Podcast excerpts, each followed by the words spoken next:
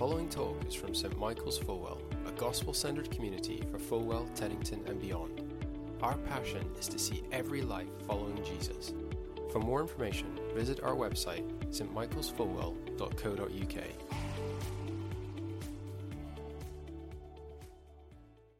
The reading is from 2 Timothy chapter 3, beginning in verse 14.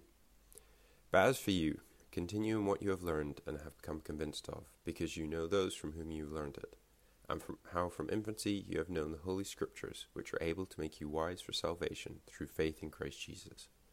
All Scripture is God breathed and is useful for teaching, rebuking, correcting, and training in righteousness, so that the servant of God may be thoroughly equipped for every good work. In the presence of God and of Christ Jesus, who will judge the living and the dead, and in view of his appearing in his kingdom, I give you this charge. Preach the word. Be prepared in season and out of season. Correct, rebuke, and encourage with great patience and careful instruction. For your assurance, we try to be less than three hours for our sermons here at St. Michael's. Um, uh, some of the differences are practical, cultural, others are a bit more theological. Um, some of us think it's right, for example, you know, to open a can of worms to uh, baptize children of believers, and other, others don't think that's right. Um, we might debate those things, but in the end, we don't fall out about them, or at least we shouldn't, even with something as important and as serious as baptism. I enormously respect um, the Baptist friends that I have who've worked hard at understanding the Bible and come to a different conclusion. And we can honor each other's um, uh, integrity and honor each other's faithfulness as we seek to uh, look at the Bible and work out what it says about baptism. But what about the things that we, we should, we should all have in common? Things that every Christian all around the world should believe and every church should teach. How do we know what those things are? Why do we believe them? Let me give an example of, of what I mean. Uh, one of the, the most important things to me, one of the most treasured and amazing, wonderful things for me, and I'm sure, uh, you know, vast majority would echo this, that Jesus died on the cross for my sins. That is perhaps the most treasured truth of my life. The belief that in, in Jesus' saving death on the cross, I've been forgiven and welcomed in by God for eternity. It's incredibly precious to me. I think it's the most amazing, most wonderful thing that's ever happened in all of history. It's God's rescue for all humanity. It's God's solution for all of our problems. It's His forgiveness for all of us rebels. It is literally the best thing, I think, that anyone in the world could ever find out about.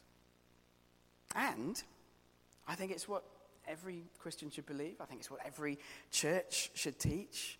It's one of the essential things that makes a Christian a Christian, that makes a church a Christian church.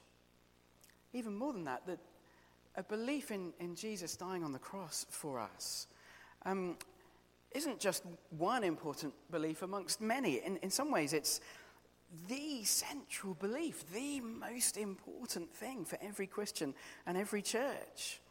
Um, we're uh, uh, going to be starting a series of sermons next Sunday evening in a letter called um, uh, 1 Corinthians. And uh, just to show you how important the cross of Jesus is in the Bible, uh, these are probably familiar verses to us.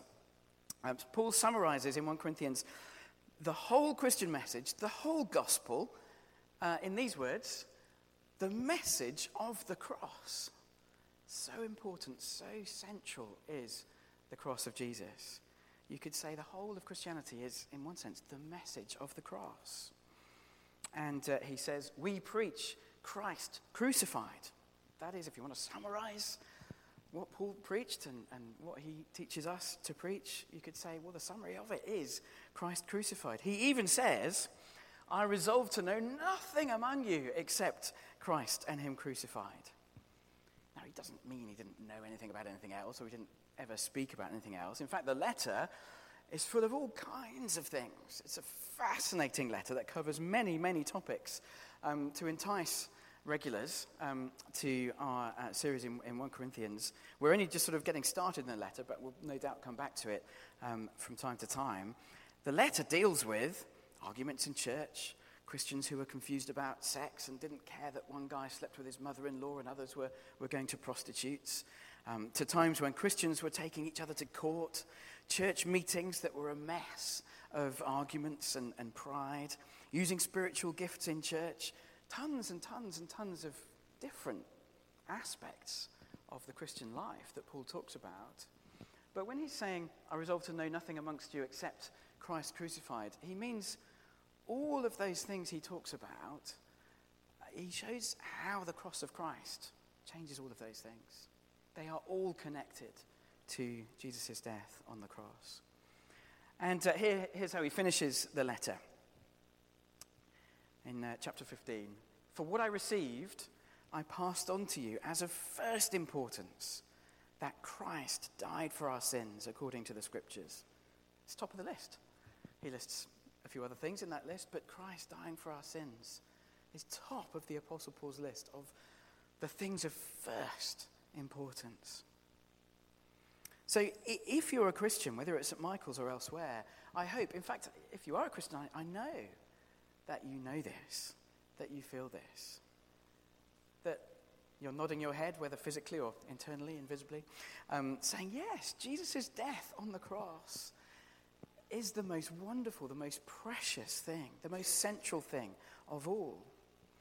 And uh, some might be here looking into the Christian faith. And if that's you, if you're not sure yet about Christianity, you're not sure yet what to make of Jesus, if you want to get your head around Christianity, what it all is, then the single most important thing to understand is the cross of Jesus Christ. If you understand why Jesus died, why, why you need Jesus to have died for you, then everything else will start to slot in, into place. Yeah, there's all sorts of questions you could ask and all sorts of um, uh, things that you might want to explore, but it's the cross of Jesus that makes sense of everything and draws everything together. If you get to the point of being able to say, I get it now, I, I get why Jesus had to die on the cross for me, then you've got it. You, you've understood what it's all about.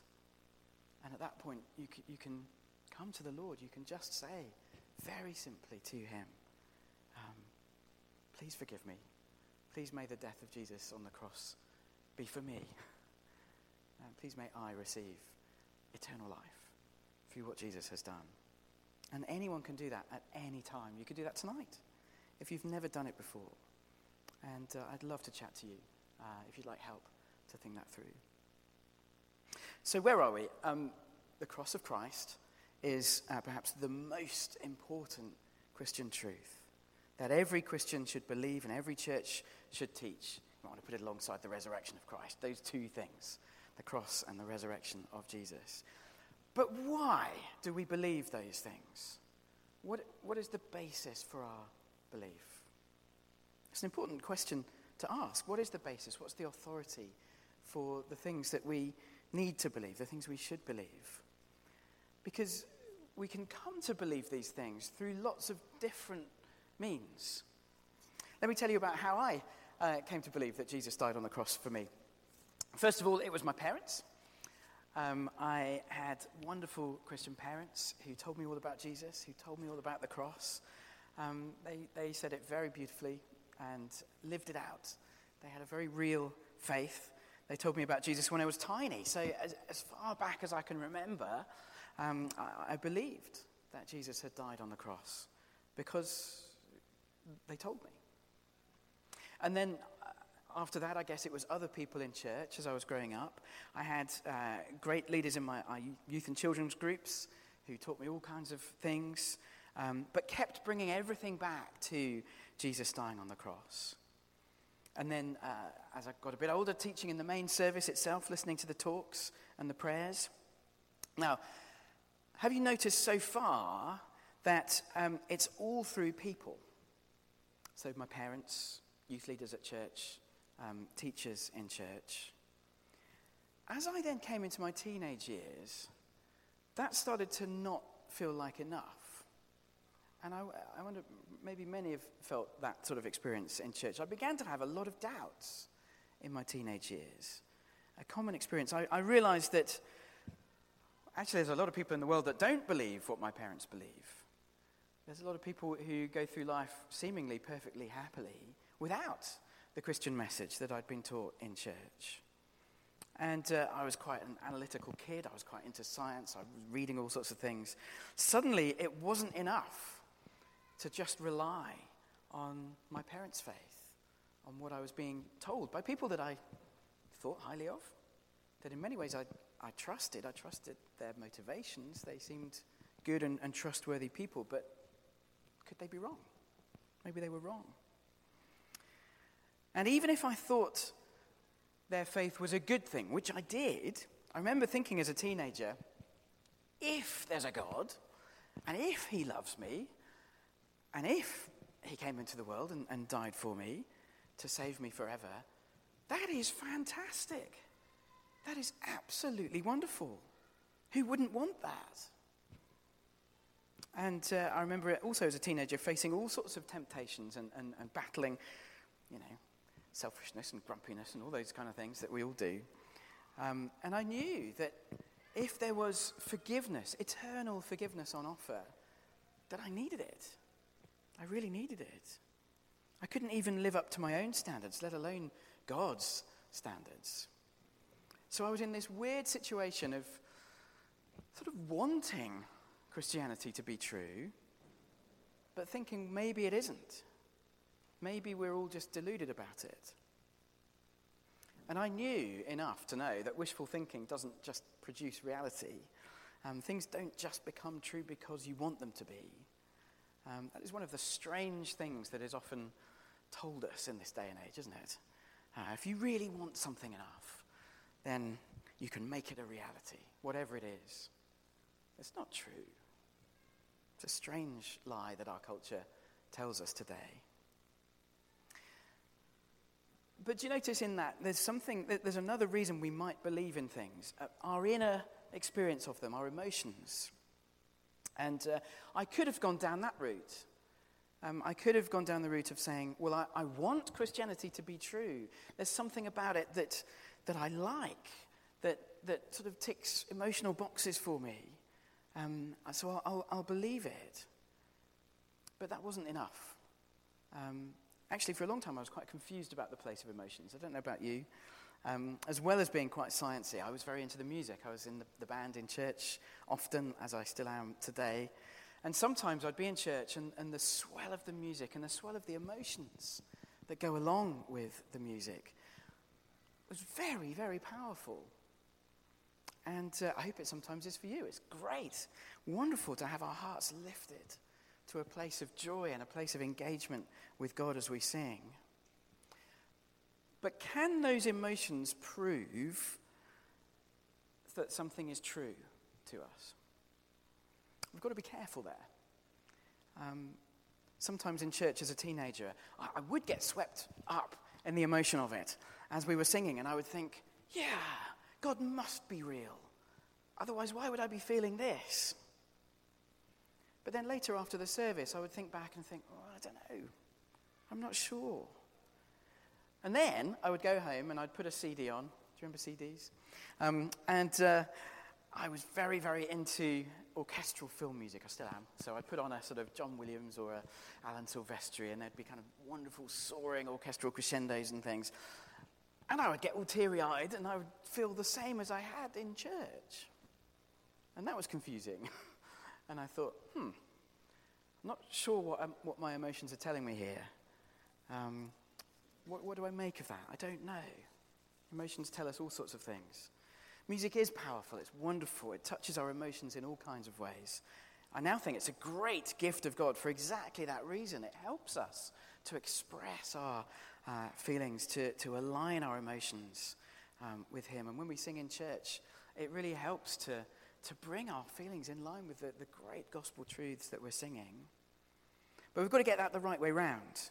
Our feelings are, are wonderful when, when they respond to truth about God, but they can't prove the truth. I can't feel a certain way and then say, okay, that, that establishes reality. So I still needed a better foundation for believing. And here's the thing all through my teens, I wasn't reading the Bible. Um, I was vaguely aware that I sort of should. Um, you know, the church we went to was a good one. They were, they were taking us into the Bible in all sorts of ways, but I, I, I wasn't paying it any attention. It seemed hard, it seemed complicated, and maybe you relate to those feelings as well. It's only really when I came to London as a student that people first encouraged me to, to personally get into the Bible properly for myself. And uh, first of all, in the, the, Christian Union we had at university, they had some great Bible teaching from visiting speakers. I don't, don't want to paint it as a, a perfect picture. It was a slow process. The speakers were variable, some of them were boring. um, I'm sure you've never had that experience in church at all. Um, but just gradually, gradually, the, the authority, the clarity, the, the reality of the truths in the Bible were, were just beginning to, to dawn on me. And then um, a staff worker from UCCF, the Universities and Colleges Christian Fellowship, do the, doing the kind of work that uh, Naomi here at St Michael's used to do and uh, James Bunyan here used to do. Um, they started helping me to get into the Bible uh, through personal conversations with me, probably because they saw me about to be appointed to the CU committee and thought, oh dear, better sort this guy out. Um, and for the very first time, uh, in conversation with one other person, I went through a book of the Bible all the way from start to finish. And it was uh, 2 Timothy, the book that we heard a reading from just now. So only four chapters. But even so, initially, that felt like seriously hard work. Um, I was uh, meeting with this chap who would ask me what felt like convoluted questions, and I kept feeling like I was getting it very badly wrong. Um, but then it started dawning on me Bible was saying things that were profound and more relevant and more deep and more perceptive of human nature and just seemed to know me better than anything else. More understanding of who I was with all my questions and struggles. And it was more full of wisdom and answers than anything I'd ever found anywhere else. And in that first year of university, I suddenly found that I was incredibly hungry for the Bible. I was chatting with my 10 um, year old daughter the other day, and we talked about um, uh, somebody being hungry for the Bible, and she takes everything very literally. I don't think I want to be hungry for the Bible. Um, but that was a wonderful thing to discover. You know, after all of that searching, here is something I can, I can stand on. Um, and why could I stand on it? Well, as we got towards the end of uh, 2 Timothy, some verses came up that started to make sense of it all, and they were part of our, our reading. I'll just briefly mention them. So 2, 2 Timothy 3.16, uh, well-known verse to, to many of us, I'm sure. 2 Timothy 3.16 says, All scripture is God-breathed and is useful for teaching, rebuking, correcting, and training in righteousness, so that the servant of God may be thoroughly equipped for every good work. There's so much in there, but Scripture, God breathed. Scripture is breathed out on, on God's breath. So, although it's got human authors, Paul, Peter, John, and so on, um, it is God who breathed out the contents. The Bible is exactly what God wanted to say, and exactly what God wants to say today. It is breathed out by Him. Like, like my, as I'm speaking now, my words are coming out on my breath. Think of Scripture that way comes out on God's breath. Useful for, for teaching and training. The, the Bible equips us wonderfully. Um, also useful for rebuking and correcting. Now that's interesting, isn't it? Of all the different influences on my life, there is something here, because it's breathed out by God, that has the authority to actually overturn some of the, the wrong thinking I might have, to actually uh, push against some of the influences that I might have from culture and from other sources in life and show me what is true. Show me where I need to change my thinking, to correct what I'm, I'm thinking. Are we open to that? Are we open to the Bible uh, not just telling us things that we want and, and, and that we perceive as helpful, but also things that at first we might struggle with a bit, but then realize we, we need to have something overturned in our thinking? And then I remember a conversation about um, the last bit, which says that the servant of God may be thoroughly equipped for every good work. And uh, the chap who was meeting up with me said, Right, Simon, so um, how many good works out of the, the good works that you could do does the Bible equip you for? I said, uh, Every. Okay, every good work. And, and how well does it equip you for every single good work that you might? Uh, thoroughly equipped for every good work. Gosh, seems that this book's really, really important if it can thoroughly equip us for every good work that we want, might want to do for the Lord in life. And so, for all of these reasons, in the last chapter, 2 Timothy says this to uh, Timothy, who was a church leader. So, this is a message for church leaders in particular. Uh, 2 Timothy chapter 4, verse 2. Um, well, let's start in verse 1. He says, In the presence of God and of Christ Jesus, who will judge the living and the dead, and in view of his appearing and his kingdom, I give you this charge. That, that's not saying, here's a, a good suggestion. It's saying, in view of all of these extraordinary, weighty, eternal things, I give you this charge. Verse 2 Preach the word.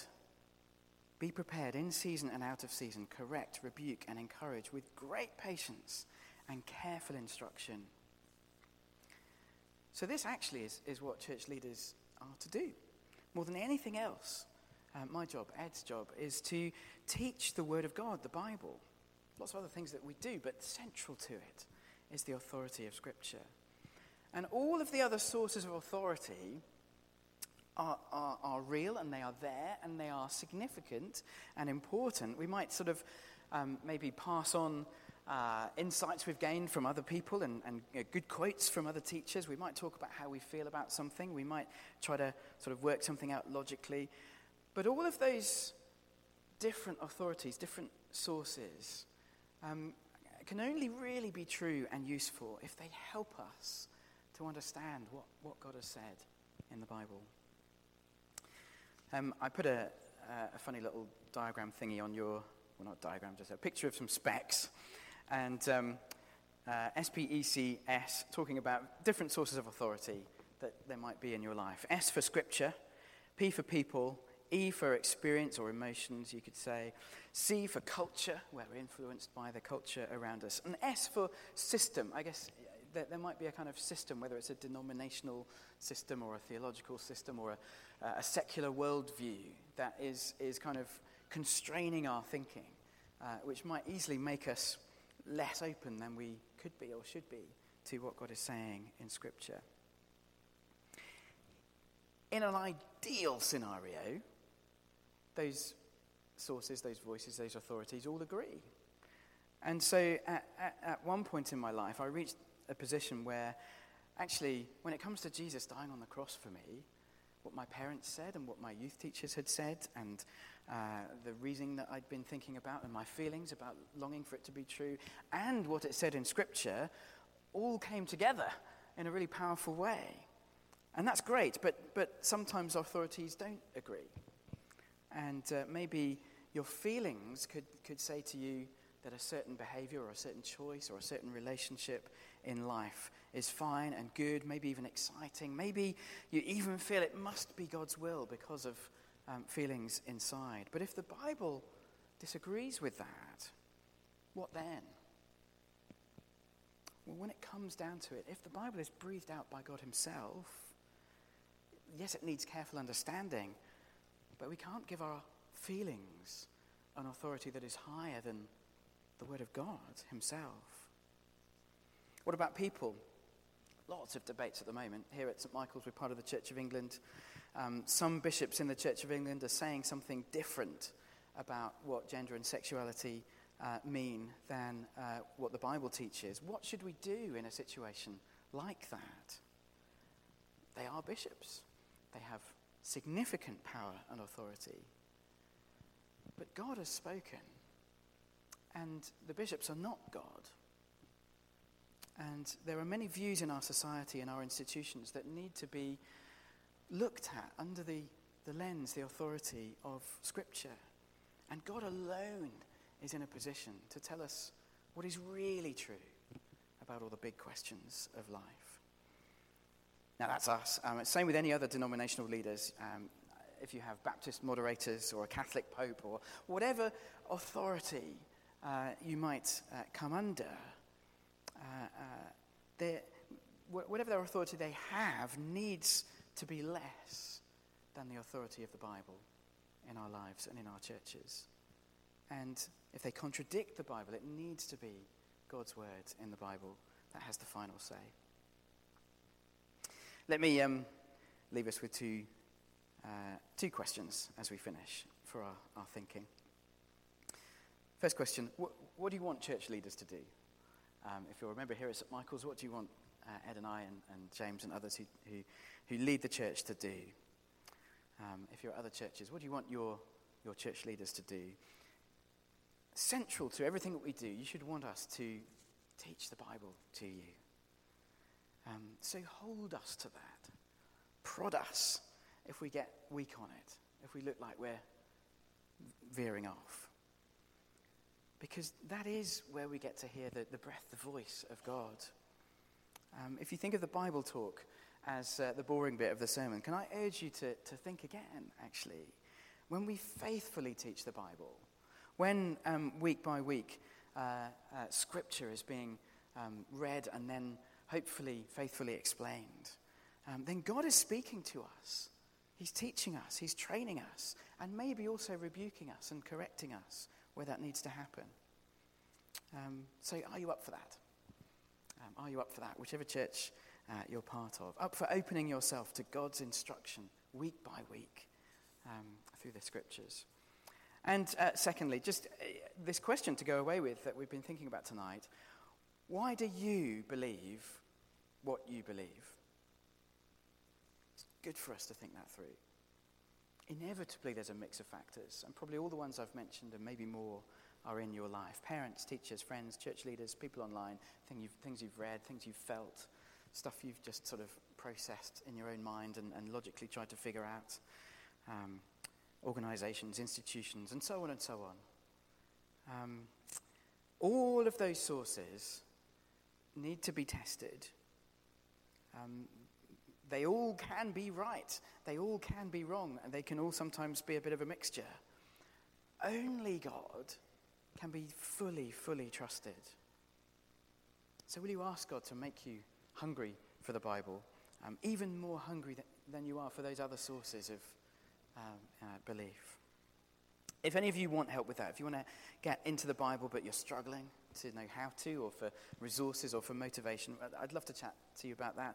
Chat to me, or Ed, or uh, Lucy, or anyone else who's in a position to help.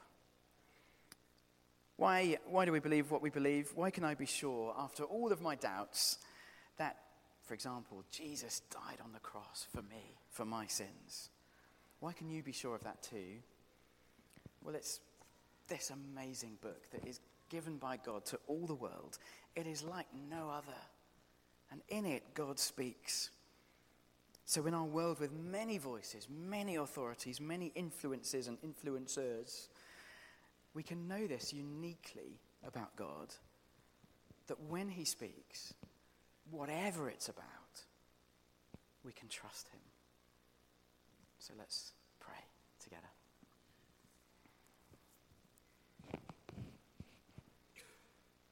Father God, we thank you so much for this amazing gift of the scriptures, words written down in human language that we can read, that we can have on our shelf at home, that we can have on our phones, that we can take out and, and look at any time, any moment in our lives. What a gift.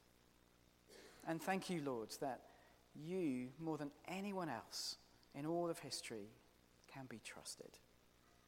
And Lord, we pray that we would therefore long for your words, long for your words to shed light and bring freedom in all the situations and all the questions and all the difficult circumstances that we try and find our way through in this life. Thank you, Lord, that you know us better than we know ourselves, that you speak into uh, everything that we could encounter.